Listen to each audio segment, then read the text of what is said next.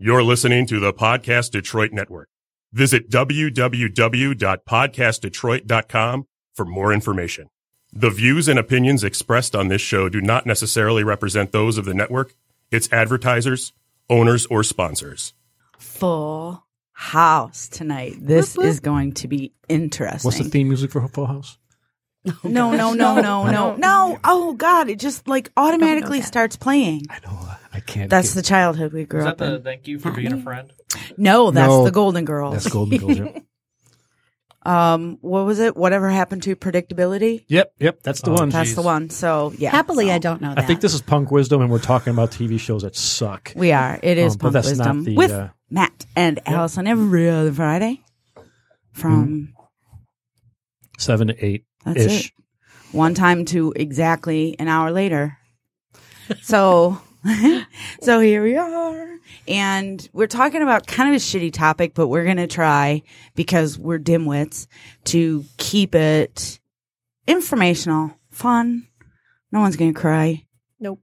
We're all good. Mm. We've done our crying for today, and now we've moved past it, because it was 90 million degrees outside today. Yes. I don't cry very often. Ugh.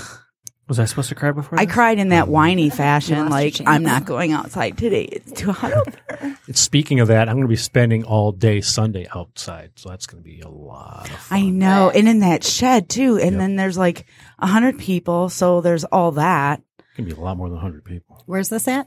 Like, they can fit in there at one time. Detroit Festival of Books. That's right. I'm sharing a table with a friend, Octavia, she's from Chicago, but she grew up here in Detroit. What's going to be kind of cool, because I just found this out, she is a former Miss Michigan 2005. Ooh.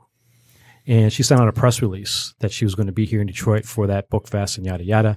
So now Channel 7 News is going to show up at sometime in the morning to do an interview with her. And obviously I'm sharing a table with her, so I'm going to be included in that. Yay! I told her I'd go hide. She's like, don't you dare go hide. So that is going to be so much fun. So it'll be fun. Yeah. Mm-hmm. Awesome. Looking forward to that.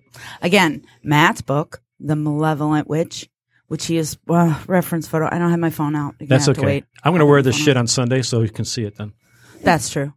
You will be. But it's a brilliantly made shirt. Excellent made shirt. Excellent. Yeah. Who made that again? So we can get that. Wow. Like, Mom is on the ball tonight, otherwise known as Ruth. No, she is not texting in today. She is sitting right here. Hi. Woohoo. But yeah, so let's do that now. So we have Ruth. Matt? I've always had Ruth. But our guest has had me longer. Oh. Yeah. Ooh, didn't see that one coming. No, but I've known her on a more intimate level. Okay, fine. You win. Yeah. Carnal. Given. I'd go into it. We've all met. We've all met. It was just the other night. What was it? It was last night or the night before? Oh, hush. Okay. Boy, it's warm in here. Drinking started. Okay. Fuck cancer or your wife. Now that I have no self-esteem left and don't want to get into this conversation, we have our friends here, Vicki and Rob. And this topic for this week is we were going to do like a cancer once removed show where like brothers, sisters, moms, dads, whatever, kids would kind of share the things they have learned along the way to make it easier for everybody else who inevitably, it seems, will come after you. So instead of sharing the stories, because nobody wants to hear our real stories, because everybody's got stories of their own, either your sister or your mom or, you know, it's everywhere. It's everywhere. It's a neighbor, it's an aunt, it's a grandma. So I watched my mom and both of my grandmothers go through that. So that's how we lost them. So everybody's got their stories, but along the way, we all learned something. And I think we get so wrapped up in how cancer makes us victims that we don't celebrate the things we've learned and how much stronger and greater and more fierce we become on the other side of that, one way or another, which is sad, but still really, really good. I lost my mom, but I'm different. I'm better. I know a lot more things I'm perspective wise, right? I've kind of cleaned my house a little bit with my kids and the people who I really care about. I really try and make an effort. So anyway, so that's what we're talking about. So we have, this couple has gone through cancer recently. You're still kind of finishing out those final stages too, right? Yeah. So you're not, you're September 1st will be 1 year from chemo stop. Gosh, it's been a year already. And so since then it's been, we'll talk about that a little bit. Yeah. It's been some other surgeries and then all the recovery lots and lots of sleeplessness. So So that's the one thing that upset me the most. Like when things are really bad, at least you can go to sleep. At least you can right? Yeah. And when it isn't and you're forced to stay up, it just kind of makes those days way, way too long, I would think. Yeah, and it's I think there's something to be said for the fact that you have the cancer survivors, which we think about the people who've, gone through the chemo, gone through those moments, thrown up, done all those kind of things. And then you have the secondary survivors who are the people who are the caregivers, not necessarily nurses who do an incredible job. Don't get me wrong there. Mm-hmm. We've had an amazing team working with us. It's been unbelievable in that sense. But just so much the whole argument that you've got that nobody sees this gray group of people who wrap themselves around the cancer patient, if you will. And it's just makes for a very different world for those people. And then how do you move from that point on after you've been with the survivor and they're done? Like you've dedicated. Yeah. How do you transition from patient and caregiver? How do you transition from patient and caregiver to couple again? And that's been, we never were not a couple. I mean, don't get us wrong. Right, Anybody who sees us thinks we're like newlyweds sometimes. But I think the hardest part is that transition because you never really know where you're sitting timeline-wise. So right, because there's I'm at chapter 30, right? I'll be done with this book in however long. Exactly. So there's that. But there is the team that comes around and... Let's be clear, not everybody is fortunate enough to have an environment where they come together and they put their hands kind of and they lift you up and they carry you to the other side. But you guys did. Agreed? Oh yeah. So we still are. Mm-hmm. And I think I did. I mean, I had a few. I didn't have – I'm still mad that none of the family flew over for the funeral, like no one. And all the siblings got together and pitched in and bought flowers. Well, that's, Yeah, but let me tell you about my aunts and uncles after this show. It was like mind-blowing. But anyway, so the team. So that's, I think, what we wanted to talk about. The team and how it worked from your perspective. Because I don't want to make you retell a story you've told 1,000 times, right? So that's not the point. So what you learned, kind of what systems works for you, and you did. You came up with one brilliant idea, so I'll let you tell us about that. Matt, your thoughts on this before we just push them off the plank? They start grilling us. Well, it's this. I'm surrounded. I think everyone has been with or been close to someone who has had cancer or going through cancer. My grandfather is the only one I think in my family that actually died of it. My dad's dead. Other than that, it's not been part of my family. It's funny how many people actually die from cancer, but you never know that they died from cancer. Yeah. Because they just have it. True. It didn't quite kill. You don't know that it killed them, but it probably did. Yeah. I mean, it was one of those. It was one of those weird things where he didn't even know he had it. He went out and grabbed his mail, and he broke his arm by opening up the freaking mailbox. It was just because he had bone cancer. It was snapped. And that's how he found out. So obviously it was way too late to do anything about it. Right.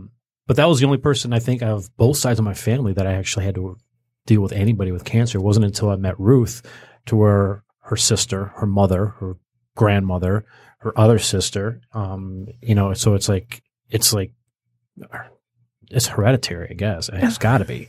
Mm-hmm. I mean, that's freaking crazy. So that was the first time I think he's actually gotten that close to it. My grandfather, because I was still so freaking young. I was like, whatever. Right. So it's weird for me because I still feel like it's like, it sucks for you guys. It really does. I mean, but I've never really felt that. Not that I feel much anyway, but I've never really felt that, You're taking all my lines away. I don't know what I'm supposed to say now. No, but what I liked about you is that, they don't have to tell your story because even though every patient is different, every person who's had cancer has got their own story, but really that story is kind of almost the same story. Kind of. I mean, just with the details are different, right. But the story is the same. It's, well, I mean, it's right. a stage. It has multiple endings because there are. Mm-hmm, so mm-hmm. you know, it's like the Clue movie. Yeah, but very true. Or the movie when someone goes, watched, man, you'll never understand this helpless feeling, and then there's always someone there to go, yeah, that was chapter 5 for me. Yeah, and so my dad had a really great experience, and it doesn't have to do with cancer necessarily, but has everything to do with how people connect in that sense. I had a friend. My dad was in Vietnam, went through a lot, got blown out of helicopters, did all. He's got amazing stories. It's a whole other thing. We can do Big Fish one day. Yeah, it's there's some amazing stories. I think we should get a bunch of kids in here and all talk about our dads and our stories and our parents and our stories, because I bet our stories are totally different. But anyways, so I had a friend who was a firefighter for the military in Fallujah, and he came back, and we were all at the office because I was working with my dad at the time, and my dad knew him when we were in high school together. And so he walked in, sat down in front of my dad's desk, and my dad said, "So you just came back from Fallujah?" And he's like, "Yeah." And there was a moment where they just stared at each other for a minute. And he's like, "So," and that was it. They didn't talk about getting shot at. They didn't talk about any of that stuff. They just stared for a moment, and you knew in that instance that they connected on a very carnal level, that they had an experience. That's kind of like, and I don't mean to make a joke, but it's kind of like me and you looking, or just good friends looking at each other and going, right. Exactly. yeah. Like, right. You know, but it's that tragedy that connects you. I get it. You've been through that moment, and you just stare, and you know that look in the eye is that thing. And also that the show that HBO did with the brothers, about World War II. But all those guys all had that connection. Yeah. Oh, Band of Brothers? Band of Brothers, yeah. Yeah. Good show. You know, another thing I noticed on that note, mm-hmm. Jessica has her share of it too, so I'm going to ask her about that in a second. But like while you were dealing kind of with all that, did anybody like come out of the woodwork, like surprise you? Like anybody you knew or any family members or whatever just stepped right up that you guys looked and went? So many. So my babysitter from when I was a child. This is amazing. No. Yeah. Oh, somebody might cry today. God. Yeah, I did meal prep ahead of time because I knew it was going to be really rough on him. And so I had a bunch of people come to the house, and we did meal prep, and just people came out of the woodwork, showed up. What do I need to do? Aww. My babysitter from when I was a little kid. That's awesome. Yeah. See, because that's awesome. Came out of the woodwork. She was a good babysitter. I take it she would have to be. Yeah, absolutely. So then you're partly hers. Yeah, that's how it works. Mm-hmm. Trust me, I go to work every day, and I have 13 kids. All of a sudden, I'm like, it's Friday. You better be smart. Yeah, and absolutely. There were show up here Monday morning. It wasn't always for me so much the people who came and showed up and like did things or something like that. It was a lot of times I would get messages online from friends who I may have seen once or twice with Vicki, who connected and were just like, "Hey, how are you?" Not what's going on with cancer. Check, you know, tell me what's going on with Vicki. Just how are you? Acknowledge that you are also a patient. Yeah. My question, absolutely, because since I'm got that whole emotionally disconnected thing. No, it's okay. When I see, as if it's trendy, right. But when I see stuff like that, my first experience. And I'm not. And that's why I'm asking the question. When I see stuff like that, I'm like, "Who are you? And why do you fucking care?" No, and I get that. I totally get that. And a lot of times, it's really bad. Our society does not give us a good feeling when somebody checks in, like, you know, you're on the side of the road and someone pulls up, "Hey, are you doing all right?" Your first reaction most days is, "What the hell does that guy want? Like, is this a problem?" But it's in our mind, so I get it. I totally get that. But a lot of times, like, I would have to kind of check myself a little bit, because I would see people who, I mean, both Vicki and I have been at Michigan Renaissance Festival. There's a lot of people we meet there. We worked there for a number of years, so we have a lot of acquaintance connections where we're not sure how close we really are to these people, because we see them maybe once a year, maybe. But there were some people who connected to me from that who really just were checking in constantly with me and connecting with me on a very personal level, and it was really wonderful to see. I won't say who they are because I don't know, but there were two individuals I can think of off the top of my head who constantly Facebook messaged back and forth. The one who was going through her own pretty serious situation. And almost timeline-wise, we were connecting while she was at the hospital times. And we never were able to connect, like actually see each other. But we messaged almost weekly and checked in and just saw how each other was doing. And it was wonderful. It was an incredible thing for me. That's cool. Mm-hmm. Jessica, you said, wasn't it your... Oh, my baby sister, she had Ewing sarcoma when she was 4. So you saw the littlest of us have to go through all that. Yeah. And my grandma had breast cancer, but it's different when it's a kid, you know? Definitely. So I agree. It's that much harder. But, I mean, there was great support system there. She was the only person out of her whole entire group that actually lived, which was... awful and amazing at the same time, if that makes any sense. Oh, yeah. Because there was about 8 of them that all had that all kind of were a group and they supported one another. And that's one thing about cancer that's kind of amazing. And especially, I guess, when it comes to kids, is if you're a parent and you're, in that office all the time or hanging out at Children's, in the cancer wing, like you all kind of become like this extended family. Mm-hmm. You're like your own support group because all of your kids are going through hell, and you as parents and your other kids are all going through hell. But I mean, she amazingly ended up coming out of it. She had severe health complications because of the radiation and chemo at such a young age because your organs aren't done growing yet. Right. But she ended up getting a heart transplant a few years ago, and she's doing absolutely fabulous right now. Awesome. That's fantastic. Awesome. So that is great. Yeah, it's amazing when it's like it's a kid and they live. And to this day, I can't imagine where I'd be without her. So, thank God or I don't know, whoever for everyone else. Hey, that's good for you. I'm sure her young mind had a rough time wrapping herself around it. She did, because I mean, she was a bald kid in school when she was in elementary school, And so I think about Ruth's sister, Evie, who was mentally handicapped. And I kind of think of the same thing that... I'm proven wrong here, but she, just because she of the mindset of a child, right? And she was going through all that and not understanding it. And Ruth, I think there's a lot of similarities there for sure. No, definitely. It was a disease, nonetheless, whether or not it was that kind of disease, but it's still a whole why. I mean, they look around and they go, some sense of what's happening. How come everybody else looks normal and I don't? Yeah, and adults, we can why do I feel fuck cancer? Way? Like, we can have our people and we can, like, just open our mouths and let it all fall out. Kids can't even communicate at that kind of level. And that's what I was just thinking was that, it was hard enough for Vicki and I to communicate about her pain, about her mind, what was going on. And we were constantly talking. Like, one of the biggest things that we went through was one of her medications literally gave her pain that was so bad that, she couldn't register it to me, but we had a moment where she was able to tell me and give me a really good definition, and that was that she actually went through kidney stones. Oh. And so she knows pain where it goes from 10 to 11 to 12, where we're like on a scale of 1 to 10, can we get an 11 maybe? And so she's been through that. I literally held her while she was crying at a doctor's office with a kidney stone, not knowing what it was. So I knew what she looked like at that pain level, and she told me one night while we were going through this, that it was literally worse than that.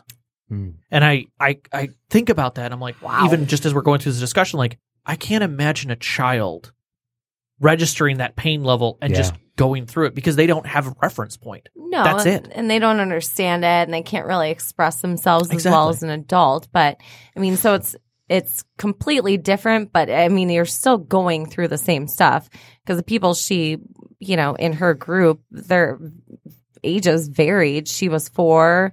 One of them was 10, around my age. And there was another one who was 15, and somebody else was 9. So, it was just all, I don't know. It was weird, but it was a very good support system. But, and I think that honestly matters a lot for people going through very severe health problems like that as support systems. Yeah.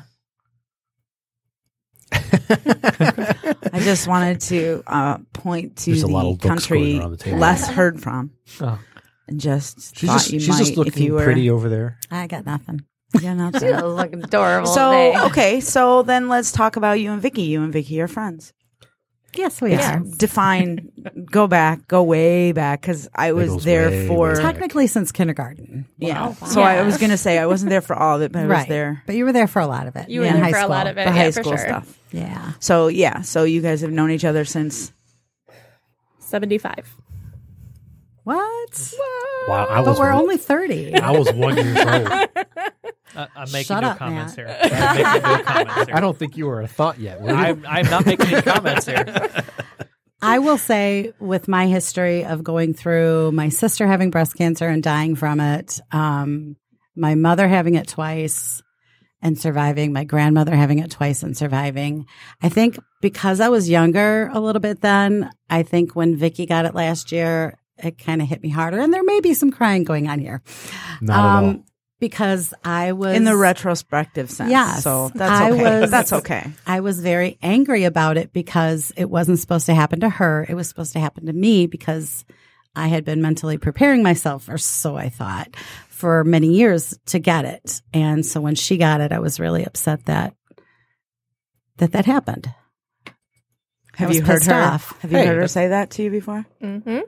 It's supposed to be me? Because I totally get that. I was so pissed. I guess we'll make a lateral move for a minute. I have a friend who has recently had a stroke and is in the hospital. So her recovery is going to be very long, very arduous, hard, and it's already the things that she thinks about when she's by herself, like, son of a bitch. You know, 1 minute, and now look. Mm-hmm. And so she has that time. And it's there wouldn't be anything I wouldn't do to take some of it, any of it, right? Yeah. And some of us say that, oh, if I could take it from you, I would. But I think there has to be a part of you that can't say it unless you mean it even just a little. Right. So if I could take, even if I'm a six-sack weakling and I can only take 1%, I would, right? Other people would, like, take it all. So I see it. I see it, and I know, and it's... It's not fair. No, it isn't fair. Well, it isn't fair. Yeah. But that's neither is cancer. That's the greatest thing, I guess. The first point, I guess, that I wanted people to realize is that team that surrounds them. Those people who would do anything to take it, because I can do this. I can do this. You got a 3-year-old. You got this going on. My kids are older, and it's just circumstances are better. If I could just trade places with you for a minute, you handle that. So. There are people out there. There's many, many, many people. And so to recognize that they're there, to recognize they're also victims of this for a minute until we decide, okay, we're not going to be that. Let's do something else. And I think those positive people. Do you have any negative Nancys that come around? That like really loved you and wanted to help, but deep down all they could do is go, well, like the Debbie Downers. Mm. I haven't experienced any of them. He's if I had any, he has shielded me from them. Or she wouldn't remember them. Chemo's a great thing in that sense. Is that it does not tell you that you have memories, so she will forget a lot of things, which is great because we watched a lot of the same movies over and over. And over. But Moana, Jesus, I'm glad that movie didn't suck. That's awesome. Ooh. Uh oh. I was going to say it's raining in the studio. It's raining. Yeah. Uh-oh. La, la, la, la, la. Anyway. So Vicki's muted for a moment. So, just technical difficulties. Hey, Matt, stop talking or stop coughing in the microphone. Yeah. I was sneezing. It didn't work out very well. It was half-assed planned. And it didn't. They can't all be good. I understand the sentiment. Can't land them all. So I'm laughing on the inside. All right. Yeah, that's fine. It's fine. So as far as plenty other opportunities. Yeah, negativity, we really didn't have anybody who was negative. I think the worst thing, and I actually read about this, so it gave me a little bit of a reference before I get started, was people asking, like, constantly asking, how are you doing? And expecting you to say, okay, or great. Mm-hmm. After about the third week of that, you just start telling them the truth. It sucks. I'm angry. I have no one to be angry at. I don't want to be trapped at my house anymore. I wish my wife was my wife again. And those people tend to stop asking. if they really don't want to know. Well, and you know, don't ask if you don't want somebody to answer and you don't want to be supportive. Right. Well, it's been that's a knee-jerk thing. I mean, I think most people it is knee-jerk. Most people go into the even when you're walking down the street or you see an acquaintance, you're always like, "How are things going?" You really don't give a shit how things are going, but it's just a greeting thing, like, right? And even funerals are the same way. I mean, I'm sure. No, the whole, I'm devastated. Yeah, I'm sure the whole sorry thing gets old after a while. I'm sorry. You know what, dude? Why? Right? Because you didn't do it. I think that people just can't think of anything else to say, and that's why that comes out. But you're also like, you know what? Definitely. Just save your uncomfortable shit for somebody else. Well, it's really easy though to go up to somebody and say that. But it's like one of those things that once you know, you can't not know it. So now you're conscious of it. Yeah. So now let's get this out there. Instead of walking up to someone, point number one. So that's point number one for the night. Instead of walking up to somebody who is suffering from this or a direct patient of it, how are you doing? It's shitty. Don't do it. Instead, pat him on the back and say, "I'm with you, brother." Or, something like, "I'm thinking about you," or "I'm praying for you," or whatever. A statement, not a question. If you don't want an answer, let them know, my heart's with you, I think about you, and move on. And that's someone to go, "Hey, that was really cool. I didn't get stuck answering a question with as many lies as I can come up with right now, or as much of the truth as you get right now, because I'm empty and I can't support you and I can't protect you from this. So I'm just going to give it to you." There was a time when Ruth lost her sister, Evelyn. I think it was the first death you've had in your family in a while, was it? My grandma died. No, my grandma was after that. Yeah, right. I think Abby was the first. Right. Yeah. So I went out and purposely went and tried to find books on how to deal with grief. How do you deal with somebody who's going through grief? Because the last person that died in my family was years ago, and death doesn't affect me as how it affects normal people, because I'm not normal. But I saw what Ruth was going through. And so I wanted, like, what do you say in this? And I'm her husband. I need to be there for her. So what exactly do I say? How do I say this? Because you're dealing with barriers that already make it difficult for you. And it was early on in our marriage, too. I don't think we were married for very long. I don't remember which. Year and a half. Yeah, my timeline's terrible, so I have no freaking idea. It's a dude thing. But it's about a year and a half. But so I say all that to say I understand when people come up and say some of these mundane or trivial or the same questions over and over again. If you're angry, how are you? That's so irritating. But I get it, because you want to punch back, you want to strike back, and then you go, "God damn it, I'm such a dick." But I get it, because they don't know what do you say. Well, we've never been trained. Like, there's no etiquette is something that is been lost in that sense, and I think the etiquette of grief and mourning and handling those things is our parents didn't take us to funerals to teach us etiquette of funerals. They took us there because we had to go with them, and that was its own thing. But I think that comes back to the point of cancer has been. I mean, anybody who was around during the 80s, which should be this entire table, knows that cancer wasn't talked about even in the 80s. Right. And prior to that, it really wasn't talked about. But since then, we've kind of come to a point where people talk about it. Like, I have cancer. Like, you'll see people out without wigs on, like with just bald heads. And you look at them and you still don't know what to say, but part of you wants to say, "You're doing great." Well, let's go back to way in the beginning. Sure. Does part of you want to make direct eye contact with that person so that you can give them the really right? Right. Definitely.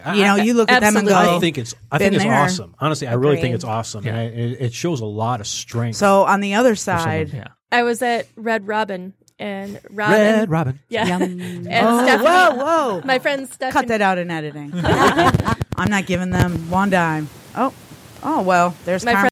Okay, we're now all doing the show as statues. I think cancer's almost trying to fuck us right now. Yeah. Just saying. How dare you not invite me to the only open chair on your podcast tonight? Because we couldn't fit your Sith through the door. Rotten bastard. Oh, fuck you. Right? God damn. Here. It's cancer. F cancer. So, fix that. Now, Vicki, I have a question for you. Mm-hmm. As you're sitting here, because I know you've got a huge heart, right? Of course you do. And So you're going through this. So did you at any time, because my mom and I talked about this for a minute before it got worse. Did you ever like look at him and say, and you have nobody to talk about this with, like to scream at because I'm here? Hold on. Fuck you, Cancer. That's where we ended, yeah. Technical difficulties. Things can't always work perfect. Fuck you, Mike. Okay, so anyway, I was asking Vicki a question, but I had realized during this unscheduled break we had that we dumped Red Robin. We didn't get a chance to finish that. So Robin, myself, and my friend Stephanie were sitting in Red Robin and having dinner. Red Robin. And we were and we were talking about how I question your loyalties right now. Cancer.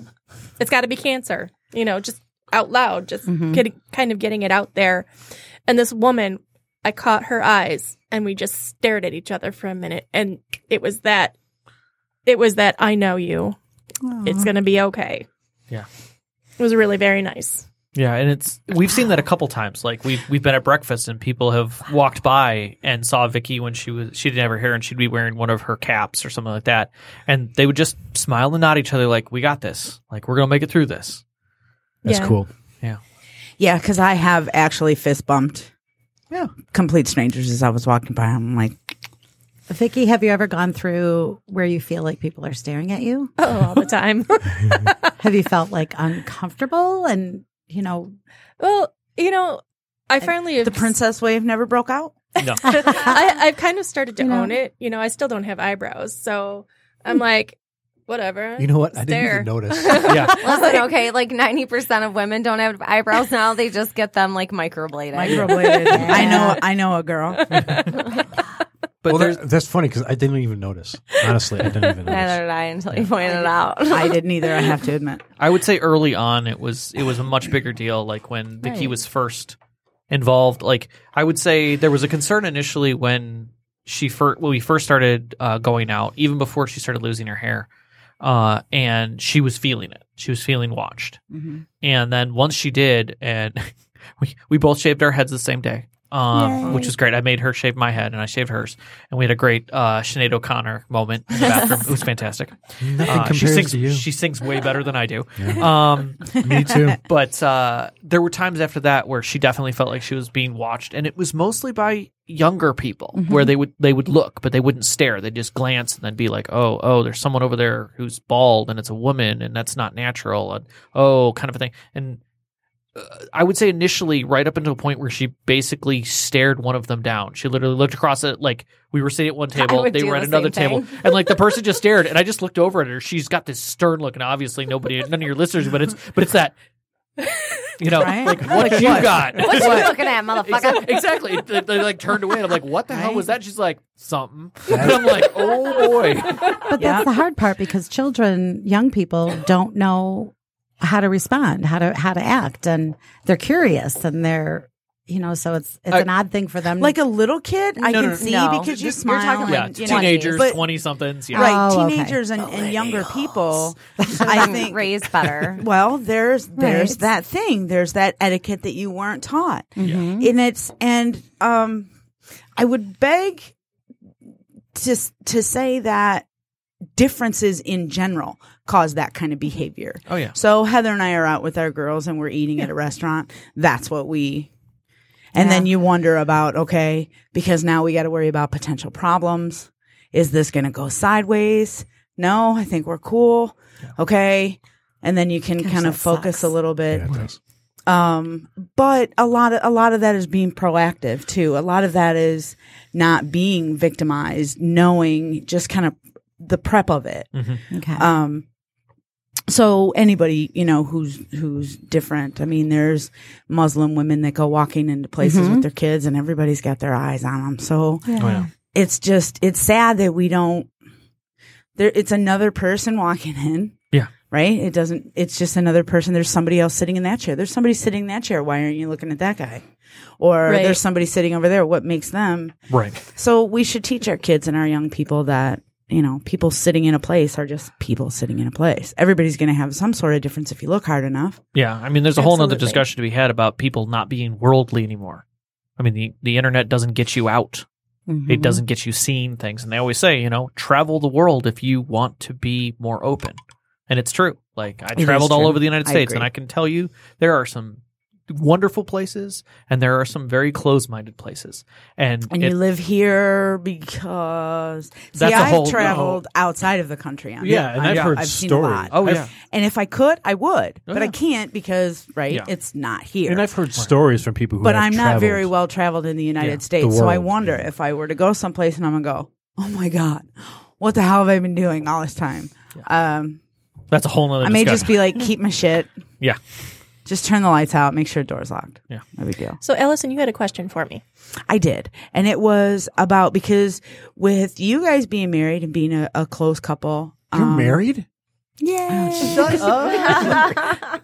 Shucks. You confide in him and he confides in you. Yeah. Is there any time where you kind of looked at him and said, I can't confide in you because... or you can't confide in me because I'm too busy confiding in you, like protecting him from being able to vent and like give his best friend all of his worst baggage? I'm sure he wouldn't have done it because we did, no matter how big your baggage is, hers is bigger. Yeah. We did a concentric circle process for this. And so here's something you learned. Yes, this is something that I learned. You put the person who has the illness in the center of the concentric circle. That person can dump out. The next person closest to them is the second ring out from the bullseye. And they can't dump in, but they can dump out. So what you're doing with your community is creating this, bullet, blast zone of support, essentially. So the person in the center feels fully supported. He feels fully supported by all the outpouring from coming in. It really is. And if you're conscious of that, you can direct yourself more, which gives you more power, a little bit more control, and a little bit more grasp. Okay. All right. This now, I feel good about this. Right. In a world of nothing feels good. So that is very cool. You did another thing with your support system as well, and that is for all those people. I have, and I did really good. Didn't I? You did really good. And all those people who said, you guys know me, right? You know, humanity's mostly shitty, and the only cool people in this world are probably the ones that listen to this.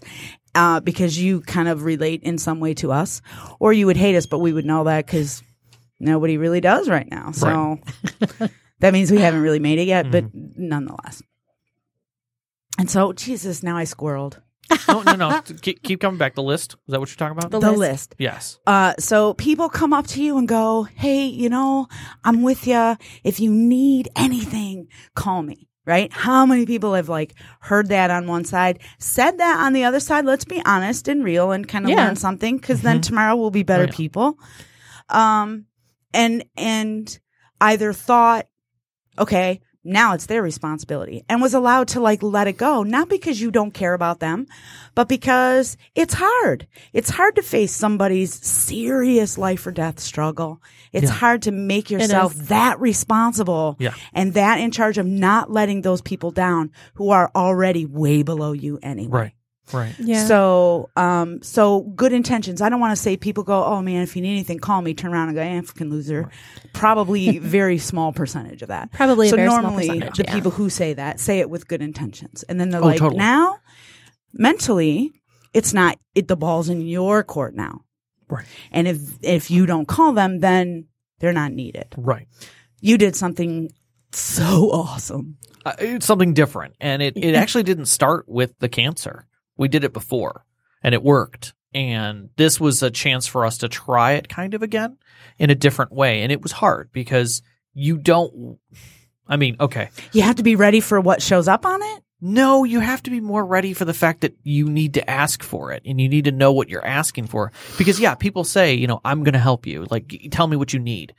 You don't necessarily know what you need until you need it, and by the time you need it, it's too late. Right. I need it right now, and who's going to do that? Plus, just the initial asking somebody for help. Yeah. So what he did was he created that spreadsheet where people would sign up in a Google Drive, y'all. Come on. Yeah. I mean, it was a good way of doing it. Yeah, they signed up for tasks or times to watch me or just time to come over and bullshit with you. Yeah. And so that he could take a freaking nap. Yeah. You guys, so my take on this, and I have seen another thing you did, and we'll talk about that, is create the private Facebook group, which now tons and tons and tons of people do. Oh, yeah. For everything that they want to keep, you know, controlled, I guess. Yeah. Sure. But so we all got added to this group, and a general message was sent out. Anybody who wants to be included in this group, let us know. Yeah. Then it was just a quick, I do. Then they get added to the group, and then they know. Of course, and most people out there know this. I don't know why I'm explaining it. But the spreadsheet was the same thing. It had like time windows, you know, from, you know, 8 to 10 in the morning, or was it hourly or half hourly? And there were just all these blocks. This time is unavailable. This time will be here. This time. And so you put your schedule on there as you're available. Right. And then, okay, on this day we have this doctor's appointment. And typically after this kind of doctor's appointment, this is what we need after that. Right. And everybody was able to, one, be accountable for what they said to people who were way lower than they were to begin with. Like, that is the solution to one of the biggest problems we as people around you have caused without necessarily knowing that we caused it. Right. Being a project manager is a hard enough job. Being a project manager of a crisis is even harder when someone's saying, well, let me know when you need me. The answer is, I need you constantly. Can you just live here? Now. Right. Like, I'll pull you out of the closet like a broom when I need you. That's really the answer. And a lot of people don't recognize that. We had a lot of friends, luckily, quite a few friends, who've gone through a lot of medical stuff, who've dealt with a lot of family stuff. So they were the simple of like, do you want me to do laundry? What days do you want me to do? It was, they were asking me about a thing and when I should ask them to do it, so that we knew a better understanding of like what were the tasks that could happen. So it was a matter of like, okay, I need trash taken out. I need laundry done. I need meals. I need things like that. And we had a lot prepped. It was just a matter of like, just toss it in the oven for me so I can go take a nap, you know? Make sure that she's got water. She's probably going to fall asleep, but as long as you're there, that's going to make me feel better. Yeah, sit there, play Candy Crush or whatever it is. Whatever. Absolutely, wow. Yeah. Have a conversation until she falls asleep, which happened very often. Right. So one thing, and we're not going to give you a list of a million things, and by now you've probably figured that out because there's 10 minutes probably approximately until we're done for the day. I don't know what the technical difficulties we probably had. We kind of got a little jumbled too, but we still only had a list of 5 in, and if we get 3 of those in, I would be extremely grateful. The one thing that I thought was the most stressful, when people constantly ask you, how are you doing? How are you? How are you? Yeah. That you end up trying to be creative. Well, I feel a little purple on the inside today. Like I can't come up with any more genuine answers that reflect how I really feel without just handing you a piece of paper and going, here, I'm handing out flyers. This is how I feel. So there's that. So offer them congratulations on any recent victory. Congratulations on just, you know, being upright, being just for doing it another day, for getting through it another day. Yeah. Tell them you're thinking about them. Tell them you're praying for them. Make a statement that tells them how you feel. The open-ended question isn't helpful, and it puts the victims, or not, I don't even want to say that anymore, the patients. The survivors in a very awkward position. And that's over and over and over again. And that's just stupid. So please don't do that. Don't ask them how they're doing. They're doing shitty right now. So let them know you care about them. Right. And the second thing was the circle of venting. I don't know what you called it. I forget. Yeah. But that's good. Realize that consciously where the negativity is going and where the positivity is coming from, and kind of the direction you're putting everything in. I would think that would make the situation a little bit more controllable, at least in a humanistic sort of way. Absolutely. It definitely does. Mm-hmm. So, you know, patient at ground zero, caregivers at level 2, like friends beyond that. But yeah, don't dump in. You've got to let them dump out. It sucks when you need a tool and you open up the toolbox and there's nothing there. If you go in and there's like a couple, I can use the end of a screwdriver as a hammer if I need to. So having a couple tools would be better than not having any at all. Yeah. What? Nothing. Nothing. Don't worry about it. Go ahead. He's been a fan of. He emptied the bottle. Yeah. I saw that. Like he like has this been stressful for you? No, I banged the bottom of it and everything. I saw. I think it's walking away has non-emotions. Yeah, I want to say something that I noticed through Vicki and Rob's journey is that one thing that's made me feel fantastic is that while Vicki had been going through all those, Rob had to find a way to deal with it and work with it on his own. And creating things like those spreadsheets and this and that. I mean, and he had all this information of when her meds were due and when she took them and this and that. But that's how his mind works. That gave him a focus and a job to do to be able to keep track of how to help her to heal and to do what she needs to do to stay on track. And I don't know if everybody that are in that situation, like the two of you have been, if the spouses or the significant others or whoever has ways to figure out how they can delve in like you did. Well, sometimes it feels like as the family dealing with it, you're spinning your wheels. Like, where do I go? What do I do? Do these dishes, do these things and go back. And you're so busy trying to maintain that you're never getting ahead, which makes you more tired, more sleepless. You know, your bucket just... you know, drains and drains and drains, or your gas tank or whatever. Spoons, whatever you want to call it, yeah. But the way that he worked everything out was how it worked for him mentally to just get into it. And, okay, this is when we got to do this for her and this for her and this for her. And that helped her, obviously, but it helped him stay active in her care and engaged. Okay, this is what I can do to help. Engaged, for sure, and not sitting there going, oh, boo-hoo. What do I do? I'm so helpless. There's nothing. Yeah. You're not helpless. You're not helpless. Right. So, and it blew me away, and I love you to pieces for, I just, no. I mean, I know that's how you are. Yeah. But then I feel for the people in those situations that don't have that mentality or that mindset to think of doing something like that. You don't have it in their nature. Yeah. Right. No, and that would be my question. Like, it wouldn't be me. That would be my question, because it's like, as you are, you're not the one that's going through it, but you're going, you are going through the one, you're sitting there beside the person that you care for more than anybody else in the world. And so it's got to be, you know. Yeah. I mean, and I would say it has a lot to do with the different personality types. There's all kinds of people. So not everyone's going to be able to be as analytical as I was in handling the stuff and using that to leverage some of my emotions and stress. Right. There's going to be people who, I mean, I'll be perfectly honest. I've watched people who are very selfish on themselves dealing with someone else in their family who's having a tragedy, and they don't know how to handle that because their mind is still framed on themselves and the tragedy that's occurring to them, not necessarily. So, yeah, so you have to be conscious of who you are and how to kind of define yourself as to how then to go about helping someone else. So, exactly. Yeah, I get that. You have to be very conscious of yourself to be able to help anyone. But then Punk Wisdom is really only for the people who want to know those things that they now cannot unknow. Like, that's the thing. Like, I always say it's the whole, but you didn't know that you didn't know. Right. And then, and then you're like, oh, God, duh. Of course. Yeah. Of course. Hi. Are you raising your hand because you have a question? Yeah, well, excuse I have me, something. Ooh, ooh, I'm so cute. I'm on summer vacation. Ooh, what's that? Welcome back, Carter. Yeah. Ooh, ooh. It was. Sorry. Go to the principal's office. I wanted to ask Vicki, because she had mentioned something to me earlier before the show started, of ways that have been encouraging to her from medical staff and things like that. Because she said something to me earlier that her therapist had said to her recently. My physical therapist, yeah. That just blew me away, and I wish I would have heard that little nugget of information when my sister was going through chemo. My physical therapist asked me, well, how's the chemo brain going? I'm like, well, how's the chemo what? Chemo brain. My mom used to call it that, too. Yeah. Which, how long has it been since you've had chemo? September 1st was my last chemo. Okay. Yeah. I was like, well, I'm still... Gonna make a cake, y'all. So I'm still reaching for words. Yeah. And for those of us that have not been through it, I wouldn't have thought from September till now, you should be fine. Right. What my therapist told me was, just remember, be patient with yourself because you've technically had a brain injury. Right.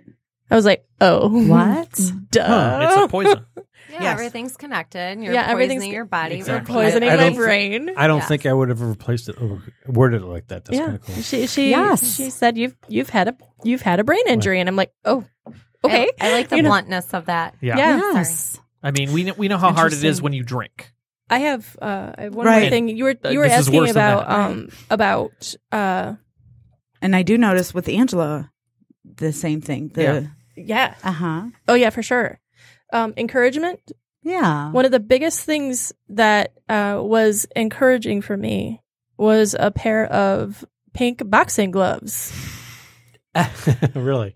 Are those hanging from the dashboard of your car? Or those are the small ones. Those are the little ones. Full-size ones. I knew that was your car. The full-size ones Ruth got for me and all of my medical staff. You did give her full-size ones, right? Yeah. Oh, okay. That's fantastic. Yeah, all of the people that gave me chemo, nurses. All of my surgeons, all of my nurses, every single person that was involved in my care, including my support system. Yeah. Their signatures are on those. All the people that have been in your corner. Yep. That's cool. Yeah. Do you mind if I ask where you went for treatment? Because maybe there's some people that are out there and they're not getting the most, the best care that they feel they could get with nurses that actually care about you, et cetera, et cetera. Royal Oak Beaumont, Rose Cancer Center. Really? Cool. Yes. Mm-hmm. Cool. Wow. Yeah, we had I'm a Beaumont baby. Always will be a Beaumont baby. My kids were born at Beaumont. Yeah, we are in Royal Oak, Michigan right now. There is a Royal Oak location and a Troy location, and they're building more in children's hospitals, cancer centers. I had my back surgery after my car accident at the spinal institute over there. Yep. Yep. In fact, I was going to mention that because when I was going to the spinal institute with my surgeon and I almost said that. The cancer wing, right, was down this hallway, and you had to go all the way back down the hallway where you go get blood and everything in that other building. Yeah. So I had to go all the way to the back elevators to get up to my spinal clinic. And I used to pass that window, and every single time it broke my heart. Every time I had to pass that window, I was like, Rose Cancer? Because we had little kids. You know, this was 2010. The twins were born in 2004, so they were 6 when I had my car accident. And I would walk by, and it would be one of those like that. It wasn't what the surgeon was going to tell me. It wasn't the surgery. It wasn't the cortisone shots or all those horrible things I was going towards.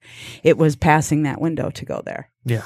And I remembered that after, like, even everything that I was going through wasn't as bad as having to understand that this was going on with somebody else every single day. Yeah. It was hard.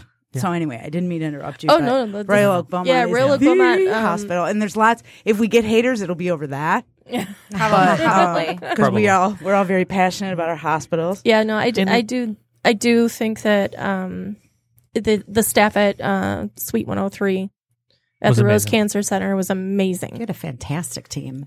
Oh my God, yeah. We still do. I mean, I think that matters a lot too, because those nurses can sit there and help and boost your spirits. And for kids, children's, you know, specifically downtown, that was one thing that, I mean, the staff there was amazing. Oh, yeah. And they've always been. My sister stayed there until she was well after 18. Oh. So, but they were fantastic. And I didn't go through it, but I was on the outskirts inside of it. And I saw how much it matters. Yeah. Like, you know, when you have good nurses and a good staff that is there to help and assist you. And kind of brighten your spirits a little bit. Yeah. Agreed. So a good staff.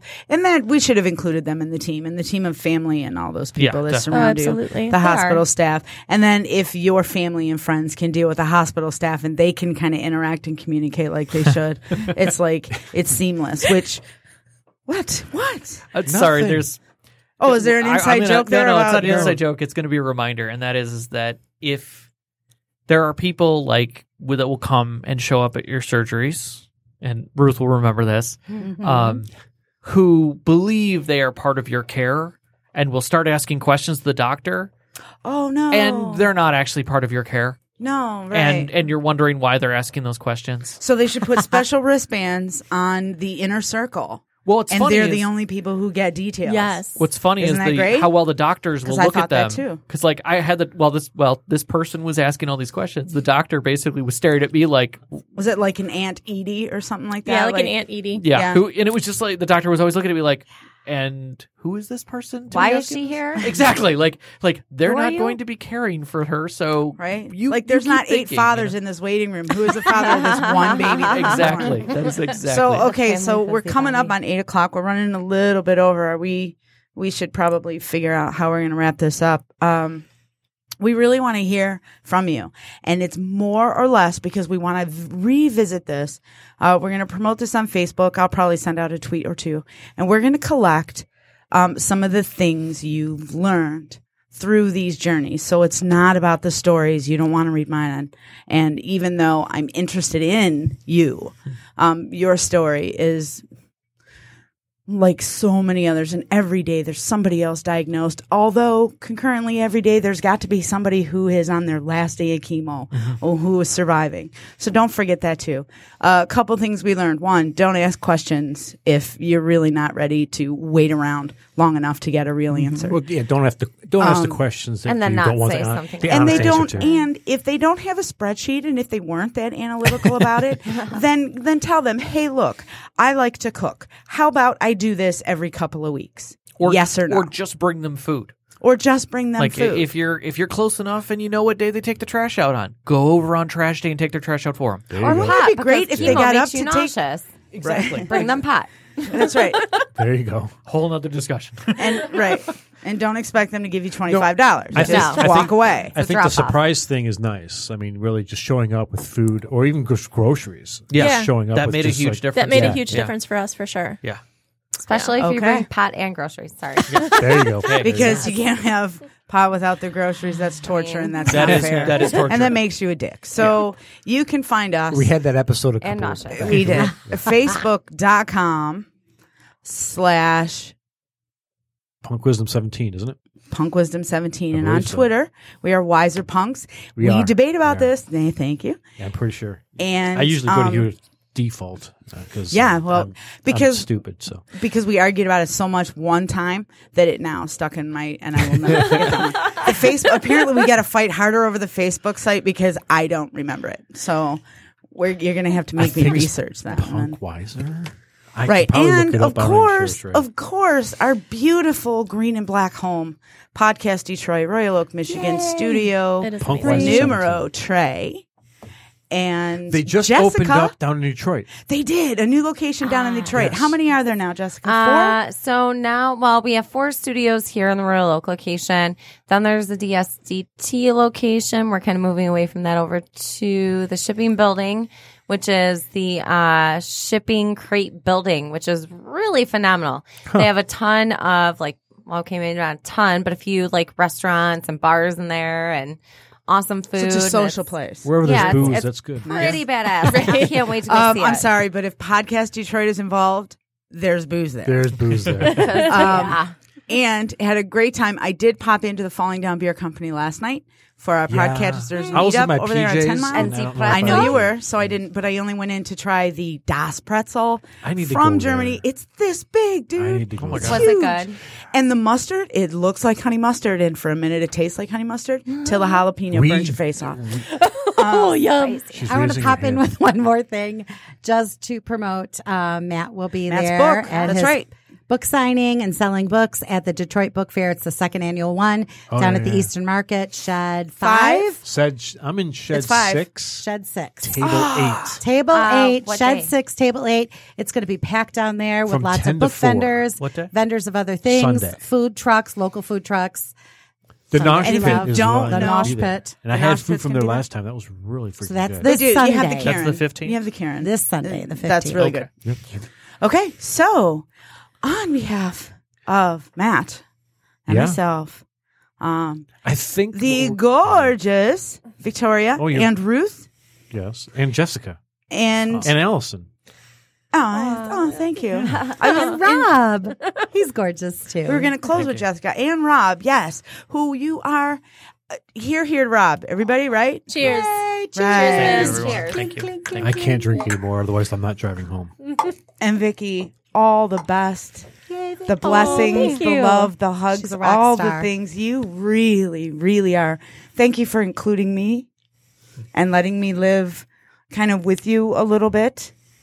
Thank you for being here. No, all right. No, so, thank you guys for showing up. I mean, it was we had other. Honestly, I'll be honest with our listeners here. We had other guests kind of planned for this weekend, but this weekend was kind of screwy. I was supposed to go to Kentucky, right? So I wasn't going to be here. And so Rob and Vicki just kind of came in last minute. They really did. You guys are freaking awesome for doing that. That was so cool. No, it was fun. So we're going to. I am going to make it my mission to work hard on getting all these things that we've learned.